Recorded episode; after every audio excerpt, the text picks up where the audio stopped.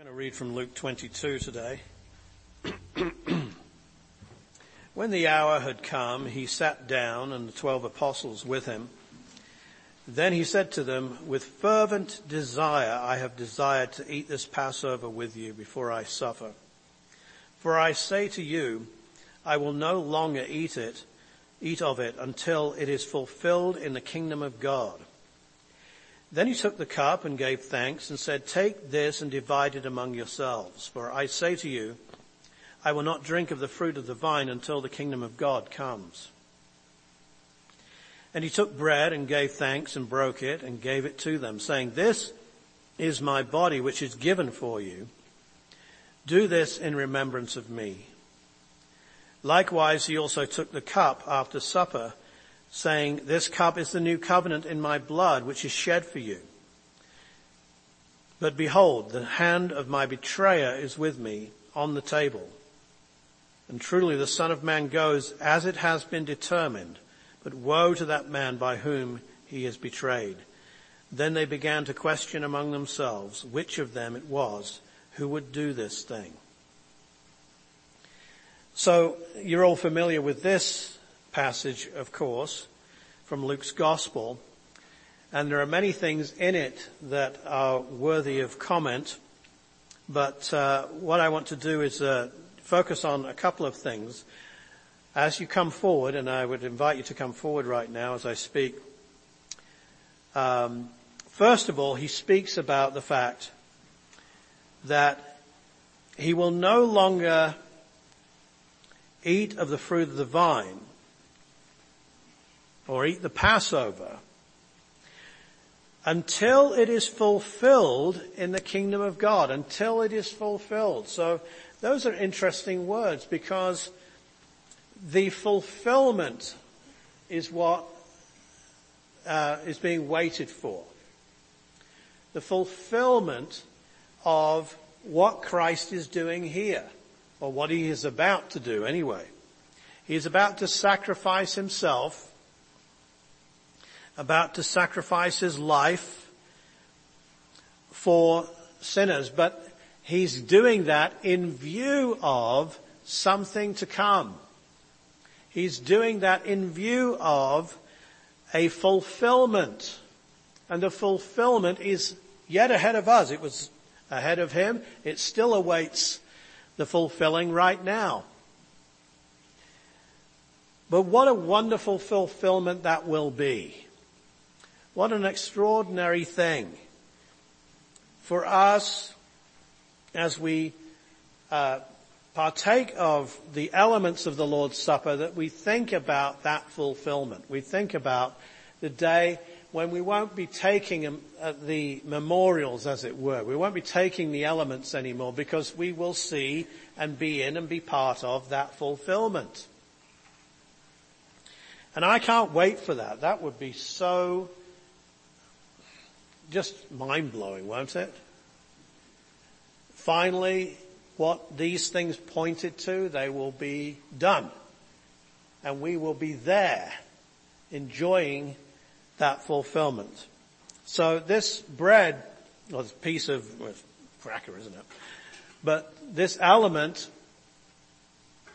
signifies the the body of Jesus Christ, not the glorified body of Christ, but the broken body of Christ, the human body, a body just like ours, that was broken on the cross.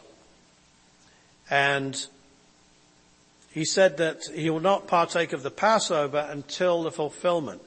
Well, the fulfillment is that we will have bodies broken right now, but bodies that will be transformed, just like Jesus' resurrection body in the fulfillment. Let's, let's uh, partake with that in view this morning. And then Jesus also speaks about the fact that uh, even though the hand of his betrayer, Judas, is right there with him, he knows what is happening, what is occurring has been determined by God. This doesn't mean that Judas didn't have any um, free will to do or not do what he did. But it means that God, because he he's God and he knows all things, and however one understands that, and this is, I can't go into all of that right here. But God, because he upholds all things and he knows all things, has predetermined this point. And Jesus is aware of that. Jesus is aware of the fact that what is going to happen in the next 24 hours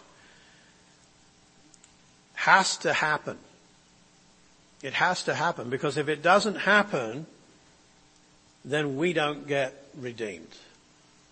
If it doesn't happen, we're done for. And we need to understand the shedding of the blood of Christ in that way. If Jesus doesn't go through with the hard thing that he has to go through, the crucifixion, we don't get saved. So let us take of the uh, symbol of the new covenant in that way. Dear Father, we, we know that we're saved by your grace, but we're saved on the basis of a grace that is dearly bought that Jesus had to face the execution of himself, Lord, on the basis of crucifixion. It wasn't an easy death. It wasn't a painless death. It wasn't a death surrounded by friends. It wasn't a death that was dignified. But he went through it, Lord, because that was the way that sinners such as I, sinners such as we, could be reconciled to you and find that we would arrive, Lord, on the shores of the kingdom, safe and sound and blessed. That was Jesus' reward. And so we are grateful indeed for what these symbols speak of. Help us, Father, to remember and to understand this this week because this is Easter week. Help us recall, Lord, what price was paid for our sins. And let, let us not add to uh, the value of Christ's sacrifice as, as if we could add anything to it, but just accept it, believe it. Believe that it is finished for those who trust in Jesus. Thank you, Lord, in Jesus' name. Amen. So there was a question that uh, I had to ask myself, and was asked as well, about what kind of sermon I would preach uh, on a Palm Sunday. Would I preach, you know, the normal uh, triumphant entry into Jerusalem, which I have preached on several times? uh, from this pulpit or do something different. And I thought, well, actually, we've, we've arrived in the series on the oaths of God. We've arrived at a very interesting portion of scripture, a portion that's called the Akedah uh, by the Hebrews, which is the binding, that's what the word means, the binding of Isaac for sacrifice by his father Abraham in Genesis chapter 22. And I want to return to that next week uh, because there are more lessons from it. But I thought that there are aspects of it that certainly mirror what uh, we are considering today. If you would turn with me to the book of Hebrews, but I'm also going to be reading from Genesis as well. But if you would read with me uh, Hebrews chapter 11 and verses 17 through 19. Hebrews 11, 17 through 19.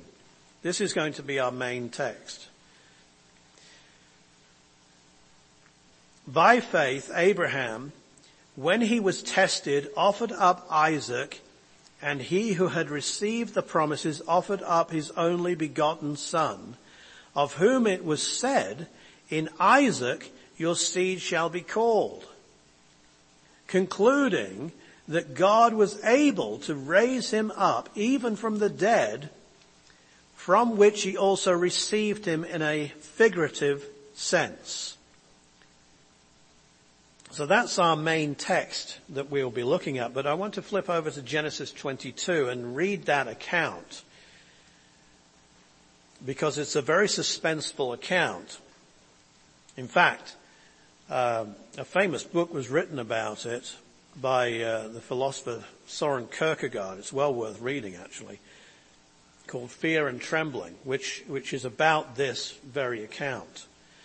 And I like what Kierkegaard does. What he does is he enters into the mental struggle that Abraham must have had.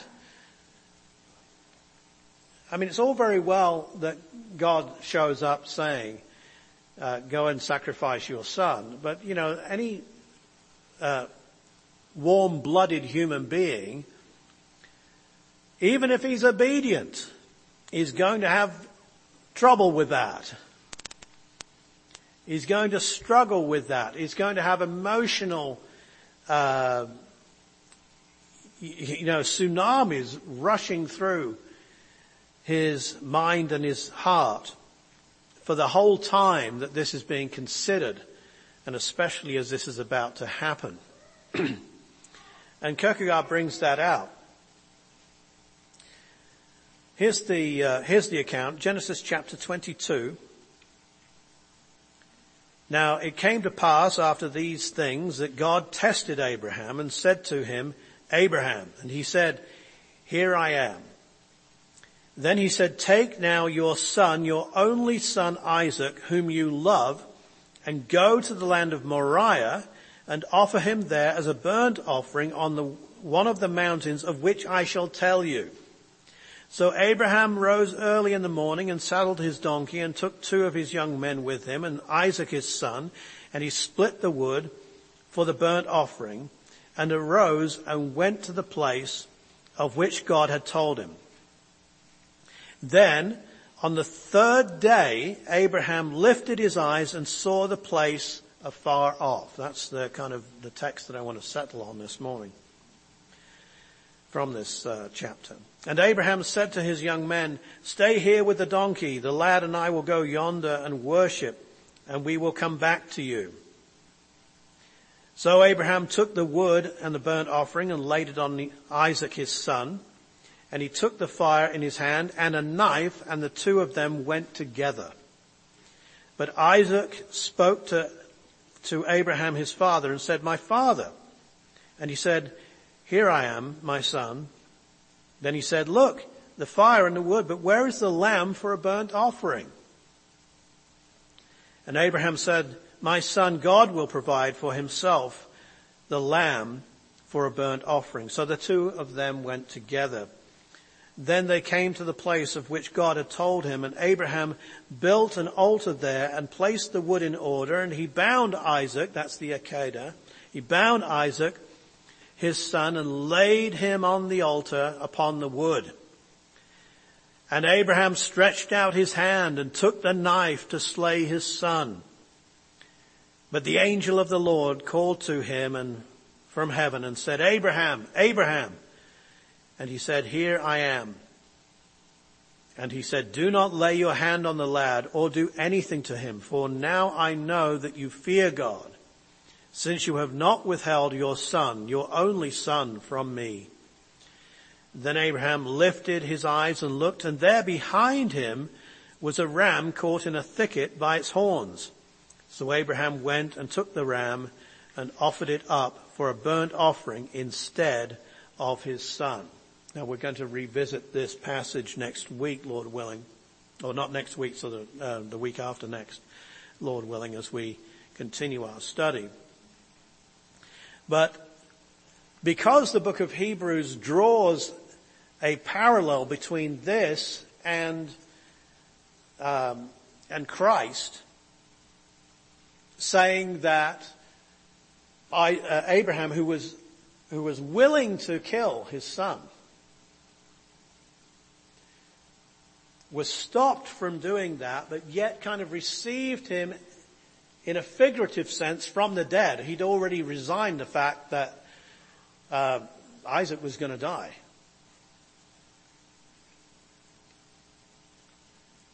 And yet, God was going to raise him up again. He'd, he'd figured that one out too. That's what Hebrews tells us. Because of that, that obviously prefigures Christ. Christ, who was going to be sacrificed. There was going to be no relief. There was going to be no lamb caught in a thicket as far as Christ was concerned. He would be killed. But he too would rise from the dead.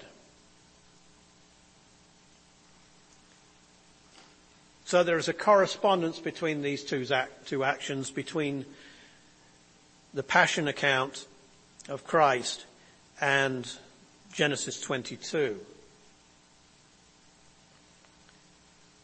So I do want to come back to this passage in Genesis 22, but let's get back to Hebrews 11, shall we?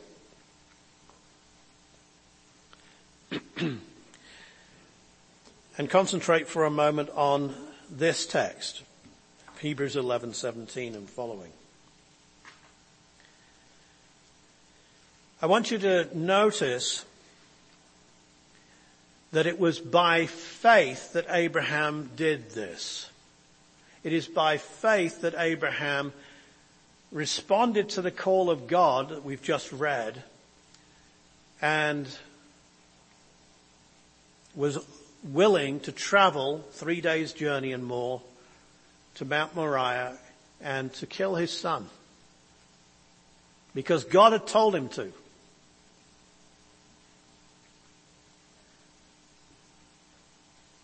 And he'd already resigned that Isaac was done for at his own hand. And yet the text tells us as I've said, that he also received him in a figurative sense. He received him back. The faith of Abraham knew that he would receive him back. This is the thing. It's, a, it's an amazing truth revealed in scripture. That Abraham reasoned on the basis of his faith. He reasoned on the basis of his faith. He did not reason to faith. He reasoned from faith. You say, well, what's the difference between those two expressions? If we reason to faith, we're saying, well, let's get a logical take on this. Let's understand this logically. And if I can put it together logically in my mind, then I'll believe it. Yes? That's not what Abraham did. What Abraham did is that God told him, that was a fact, okay? God told him and he reasoned from that. Okay, so that's what God says, so I'm going to reason from what I know God says. And on the basis of that, look at what the text says here. in verse 19, concluding that God was able to raise him up. You see, he'd reasoned that, well, Isaac's the son of the promise. God had gone through all of this stuff. Remember Genesis 17, you know, not, not Ishmael, but Isaac. Yes? All of that stuff. God had been very clear about it would be, it was Isaac who was the son of the covenant. And now what's God doing? Sacrifice, son, your only son, Isaac, your beloved son. I mean, he, God really pours it on.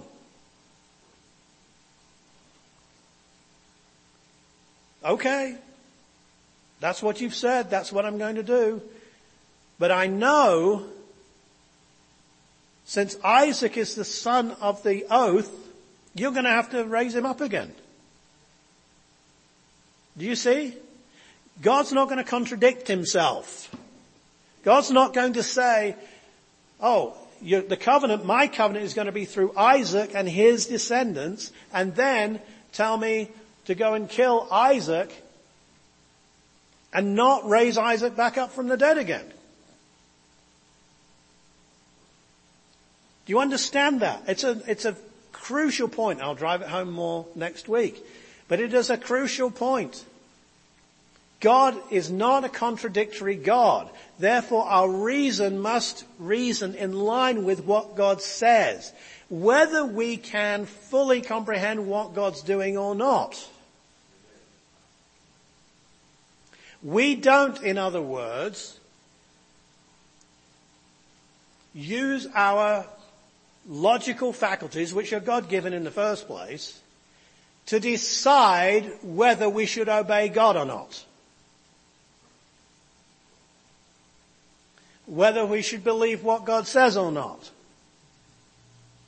We believe what God says because He says it, and then we reason from that. Another example of this, for example, uh, that I've brought out before, is the disciples when they're crossing the lake. And there's a storm arises, yes? You remember that? A storm arises, and they panic. They start panicking. Most of them are sailors. Most of them are fishermen, but they're panicking. They realize what this means. But Jesus, you said, you see, has said, I'm going across. And he's asleep. They wake him up. They stir him. They say, don't you care that we perish? And Jesus rebukes the wind and the waves and then he goes and rebukes the disciples. Why? Have you no faith? If you'd have reasoned from faith, you wouldn't have woken me up and I've got some decent kip. Do you understand? There's a difference between believing what God says and reasoning from that and reasoning to something and say, okay, on that basis I will believe God. One of them's faith and one of them isn't faith, quite honestly. Listen, is God good? Okay. Is God faithful? Is God loving? Okay. Is he compassionate? Does he understand our frame? Of course he does. Well, you can trust him then, can't you? And on, on that basis, you see the faith of Abraham is, well, okay, I'll do what you say, God, because you're telling me to do it, but I understand because of what you've already said, and I have faith in what you've already said about Isaac, you're going to have to raise him, raise him from the dead again.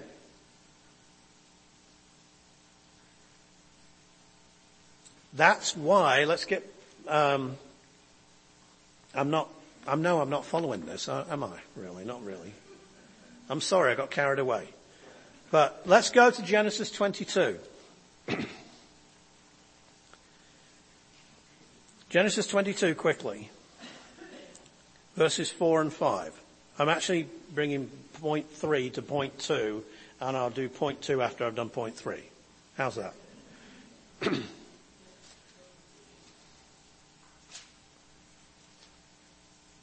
so Genesis 22. Look at, look at this. Verses 4 and 5. Then on the third day, Abraham lifted his eyes and saw the place afar off, and Abraham said to his young men, stay here for the, with the donkey. The lad and I will go yonder and worship and what? We will come back to you. Abraham knew that he'd be bringing Isaac back. What he didn't know is that he wouldn't have to kill Isaac and God wouldn't have to raise him from the dead. But he didn't know, he didn't know that at that point in time, do you see? But he, he was reasoning that Isaac would be alive for the return journey. That's extraordinary.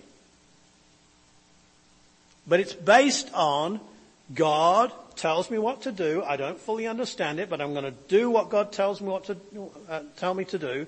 And also, God's going to have to raise him from the dead because God has already made a promise concerning him. Yes, he knew that.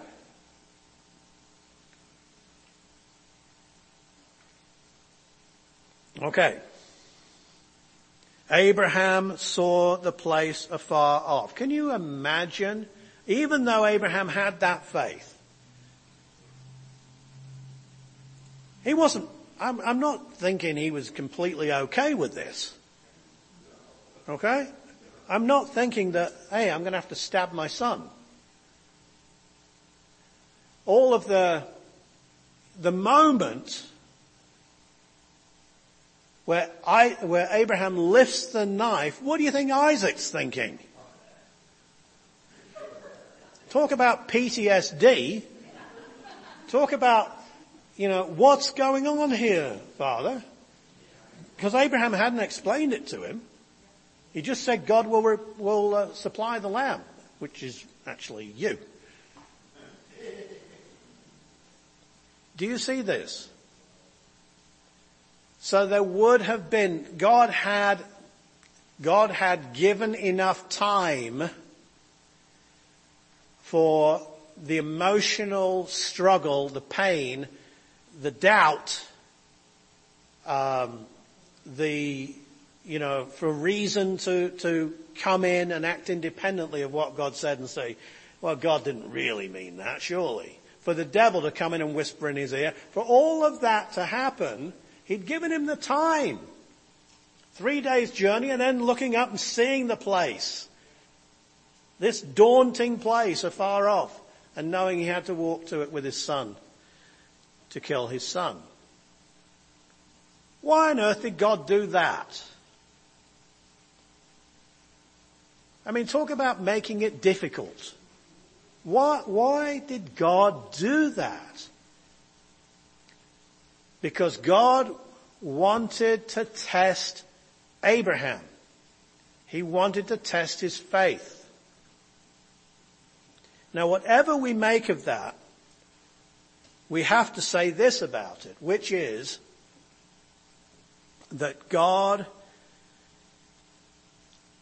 um, He knows all things, and yet our responses, our emotions, our obedience or disobedience is ours. Do you see? It's ours. And it's, we have to go through that experience of obeying God on the basis of faith or disobeying Him on the basis of unbelief. And that's our decision. That's the only way you can interpret that passage from Genesis 22.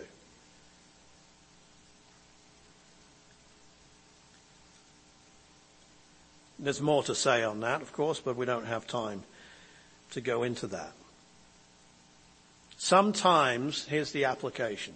Sometimes God asks us to go through very difficult things through emotional, sometimes physical pain, financial pain. He asks us to go through these things. And it doesn't seem to make sense. And we may be uh, brought to doubt that God is good or that God's going to be there for us. Because if he was good, why would he do this? That's when faith must come into its own. We can say, I don't understand what's going on and I don't understand the difficulties, why I'm going through these difficulties, but I'm going to trust you, God. And the definition of faith that I've given you over and over again is that faith is at its heart dependence on God. It's dependence on God.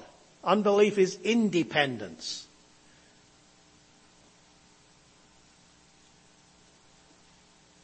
Jesus foresaw, he understood, he saw from afar off the cross. You see that? He saw it from afar off. He understood the pain and the agony in the garden that we haven't read about, but you've all read about Gethsemane. Showed you the emotional pain that Jesus had to go through, that he had to endure. Did he know he would rise from the dead? Did he know? Yes. But he wasn't looking forward to dying on the cross. He wasn't looking forward to becoming sin for us. He wasn't looking forward to his humiliation. He wasn't looking forward to Satan laughing at him and triumph, triumphalizing over him.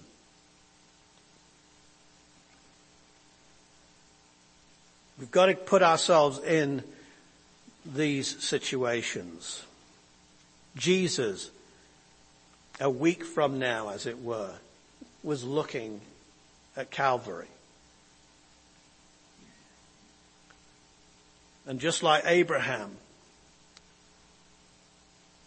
who foresaw what he would have to do and having, going through all of that turmoil emotionally and mentally, Jesus went through this emotion.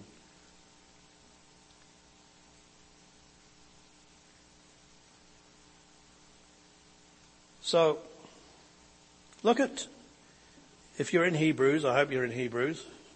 I know I've kind of messed you around a little this morning. But we should be now on Hebrews 9 because we're looking at point 2 which is now point 3. Point 3, the sacrificial act of God for us which is in Hebrews chapter 9 verse 26. Just uh, wanted to insert this passage because it highlights something that's crucial. Hebrews 9:26 he then would have had to suffer often since the foundation of the world. But now, once at the end of the ages, he has appeared to put away sin by the sacrifice of himself. This is talking about Jesus, of course. And the contrast there is between the, the high priest, the Levitical high priest, who every year at the Day of Atonement had to offer a sacrifice for himself and also for the nation.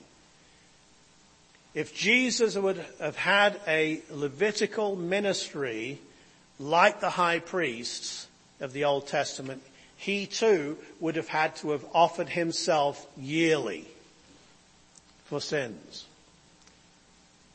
How often did Jesus sacrifice himself?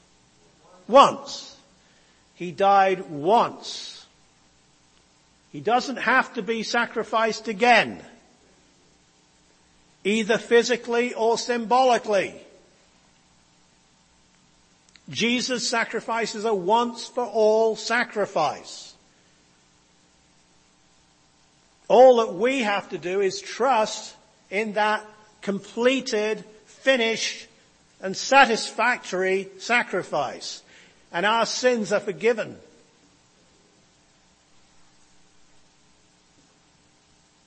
You say, well, can't God just you know, be a nice grandfatherly figure and just say ho, ho, ho, okay, you know, boys will be boys. Your sins are forgiven. No, he can't because he's just. No, he can't because of the, the depravity that sin is. It's a contradiction of God's very nature. God can't deny his very nature. He has to do something. He has to be just. And therefore, Christ had to become a human being and he had to die. He had to sacrifice himself. His death on the cross was a sacrificial offering to God. Do you see that? It was a sacrificial offering to God. It was going through with what Abraham didn't have to go through.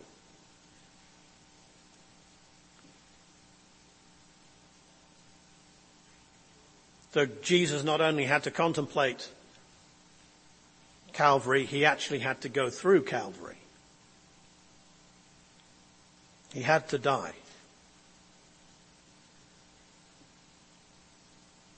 But, as Hebrews 11:19 tells us, he too understood that God would raise him from the dead.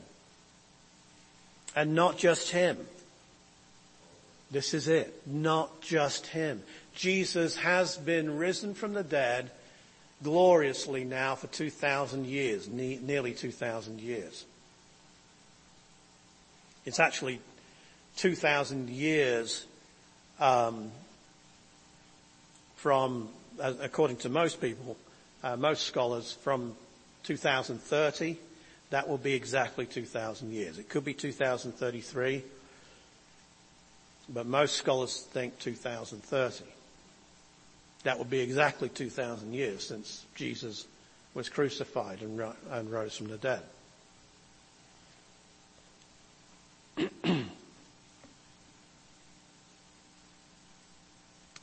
But Jesus, you see, knew something else.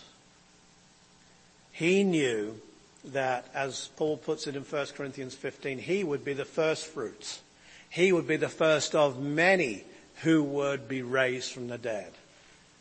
And those that have been ra- that will be raised from the dead are all of those who have put their faith in the merits of Jesus' death for them, their sins. Jesus is a substitute. He's a substitute for you. Just as that ram was a substitute for Isaac, there had to be a substitute. Jesus is your substitute. He's my substitute. It's not Jesus' substitute plus your works. Your works are garbage. They are. They're as filthy rags. It's Jesus alone. It's Him who's the sacrifice, not Him and us, or Him and our deeds, or Him and our uh, good motives. It's just Him. He had to endure that, and He was willing to endure that because He foresaw not just His resurrection, but your resurrection. That was procured also at the cross and at the resurrection of Jesus. I hope that you and I have that same faith that Abraham demonstrated. It was a perfectly reasonable faith, but it wasn't an easy faith. Why was it reasonable? It was reasonable because we know God is good, that God is the author of life, that God makes covenants and He's going to fulfill those covenants. He's not going to reinterpret them, which means that Isaac means Isaac. Do you see? Abraham knew that. And so he was willing to do what God asked him to do. What does God ask you to do? Does he ask you to go and sacrifice an animal, go and, you know, go three or four days journey to do it to a certain place? Does he ask you to do anything really difficult? What does he ask you to do? Believe in the merits of the one who did endure the pain and the suffering and the mental anguish. Believe in the merits of Jesus that Jesus died for your sins. Your sins. And that he rose again from the dead to guarantee that you would live forever if you trusted in him. And now it's over to you. He's done the work, now it's over to you. What are you going to do with that? I hope that you're going to reason that, oh, if all the work's done for me, all I need to do is trust that, and it's the most reasonable thing in the world to believe that. Jesus, you see, was a willing sacrifice He was willing. That's done. What about you? Are you willing? Are you willing to trust? Let's pray.